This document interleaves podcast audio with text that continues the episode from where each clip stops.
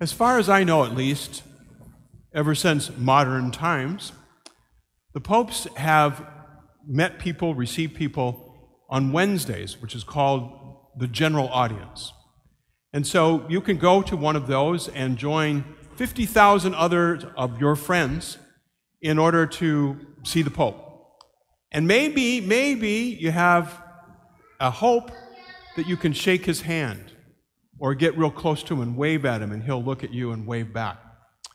So I remember when I was in seminary, we went to some of those general audiences on Wednesday, and you got to be kind of an expert about how you go there in order to maybe have a chance to shake the hand of the Pope or at least get his attention and wave at him. So the first thing that you have to do is you have to go really early when they open up the gates. Americans are pretty good at that. There are other cultures from different countries who don't see the benefits of coming early. And so you're already occupying the places where they want to be. And where you want to be is along the barricade where the Pope mobile will drive by, or where the Pope might decide to walk if he's able to do so. So we would be positioned in those particular places. And then folks would come later and they'd be really mad at us because we were positioned in those places. But things went as they did. So when it was time for the Holy Father to come in the Pope Mobile, or after the audience to walk along the barricade, like St. John Paul II did a lot, what you did is you just went right up against the barricade. Now, we Americans, we don't like stuff ourselves next to each other. We have a little bit of space in between us. And guess what happens with that little space in between you? People from different cultures, which is fine, different cult- countries, they just kind of worm their way in there. Ha ha, they would say. And maybe even cut right in front of you. Hmm, that's interesting. But the best people that I know who can find a place along those barricades without having gotten there in a timely manner are the religious sisters. This is true. They will use umbrellas and straight hat pins, this is true too, in order to get your attention so that you will move in order for them to be right up against the barricade. I have personal eyewitness accounts of it. Me, I've seen it. So, all that happens. And the, the last thing I have to tell you, though, is share with you, is you are looking at a third class relic right here. I'm, I know I'm getting older, but I am a third class relic because I've touched the hand of a saint, St. John Paul II. So, call me third class, call me a relic, I don't care, it's fine. All right, so why did I tell this story? Well, you heard about what Jesus says. Those who exalt themselves will be humbled, and those who humble themselves will be exalted. It has a lot to do with being first and last, as well as being humble and not being humble. That scene in St. Peter's Square, which happens commonly, is really, I think, a metaphor in life, where it helps us to reflect upon how we might try to get ahead, might get to try to get ahead of other individuals, and why we try to do that.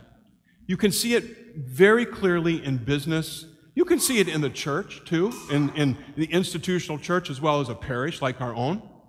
You can also see it in, in school. You can see it in sports. You can see it in fine arts. This kind of competition, if you will, that we maybe, I'm going to say, we naturally have with one another so that I'll be first and you won't be. I'll be exalted and you won't. Na na na na na na. Okay? So Jesus was in a, a, banquet on the Sabbath, thrown by a Pharisee, and they were trying to trip him up and get him in trouble. That's all, all there. But that, that same thing was happening on a religious and social basis with them.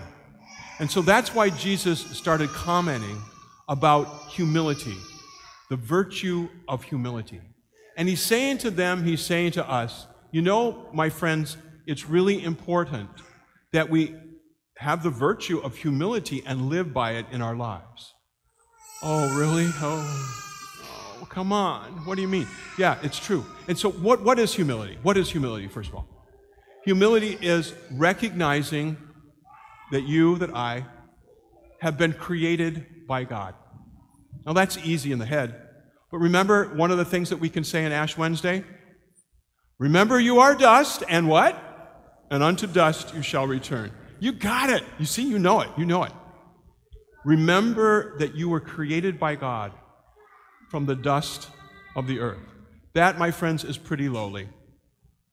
And God is the one who exalted you, who gave you your mind, who gave you your, your freedom, who gave you your dignity, who gave you your power to decide. God exalted you. He made you from the dust of the earth. You didn't make yourself, God did.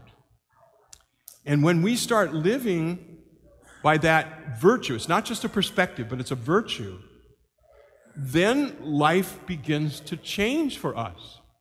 Because it doesn't become so important about who's first or who's exalted, but rather it becomes important in terms of God, thank you for creating me. Thank you for giving me the life that I have, and how can I give that life back to you in service of you and in service of one another? That's what humility, if I can say it this way, does in our lives. So that we can see God more clearly, and we can see our neighbor more clearly, and it helps us to love God more clearly and our neighbor more clearly. If we recognize who, who we are, where we're from, and what God has done in our lives. Okay, that's humility. But then, how, how does one, if you will, cultivate that virtue of humility in one's life? Simple answer first of all, pray for it. Seriously. Pray for that virtue of humility. It's really fundamental in our lives because it counters the vice of pride. And pride is what Adam and Eve exercised when they sinned, when they ate the forbidden fruit. It said, I'm better than you are, God, or I'm going to be like you, God, or I'm going to become even more powerful than you are, God. Ha ha ha. No, they were wrong because they were looking at their belly buttons and they were thinking only about themselves and their lives. It's all about me. That's what pride is. And humility counters that vice of pride. And pride is kind of a primary one that we experience in our lives because it's, it, it's what caused Adam and Eve to sin. So it's, it's pretty close to, to our weaknesses that we have because of that original sin. Humility counters pride. Pray for it. Here's another thing Think about, seriously, think about the Blessed Mother. The Blessed Mother is a real human person, not a statue. And, and this real human person chose not herself and her own will, but chose the Lord's will be done in her life.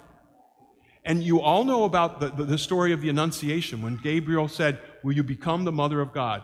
Yes, I will. Let it be done unto me according to the Lord's will for me in my life. And she was very humble about it. That's, that's how, she, how she said yes. In her humility, she recognized who she was before God. And by the way, look what happened after she said yes and her humility. Oh, Christ was born, died on the cross, rose from the dead, has forgiven our sins, and is calling us to heaven right now. That's what happens in humility. And while you're thinking of, of Jesus' mother, think of him. What does it mean to be on the cross? That's humility. What does it mean to become a human person? That's humility. Jesus could have stayed in the heavens, but he didn't. He came, as you know, to dwell with us. Merry Christmas and Happy Easter. Thirdly, and lastly, you know, the saints of our church have great wisdom in terms of encouraging us to live a virtuous life and a holy life. And I go to my friend, St. Ignatius of Loyola, who wrote a, a, a work called The Spiritual Exercises. It's a retreat, and it helps people to see God in their lives and to do His will in their lives. Okay, so early on in that retreat, guess what he asks the retreatant to do? I'll tell you a meditation on hell. What? a meditation on hell. And he says, use your imagination, the imagination of your senses, the imagination of your mind, and I want you to imagine yourself as being in hell. And I want you to smell what it smells like that sulfuric, gross mess. So go around a sewage plant when the wind is blowing and then just amplify it exponentially. That's what it smells like in hell. Feel it. Feel the fire. You know, you've been close to a fire before and it's been pretty intense. Well, magnify that by an infinitude, and there's the fire of hell.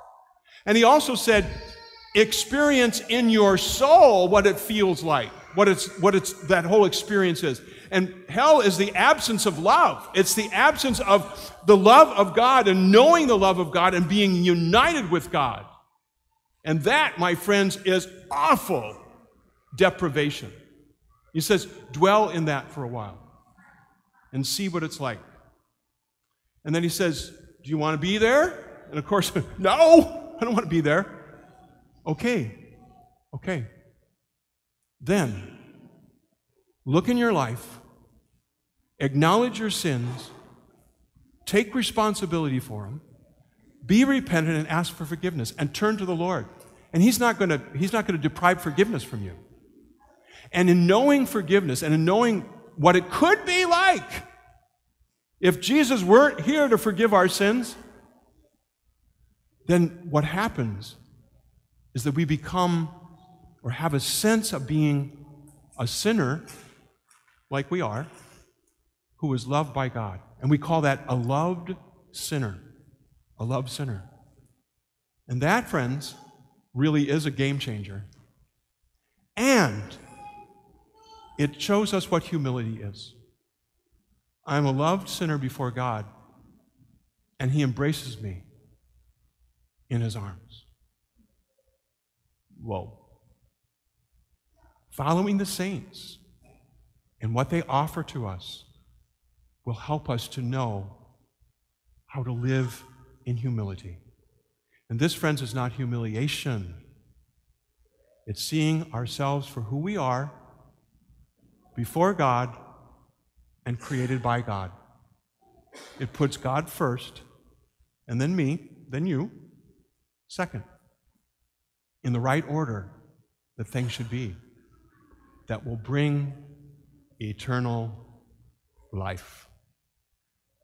So, what did Jesus say in that gospel today? Those who are exalted will be humbled, and those who are humble will be exalted. May we pursue that virtue in our lives. And may we know through that virtue the glory of God's mercy, His forgiveness, and indeed the life that, that God gives to us by being humble before Him and our neighbor.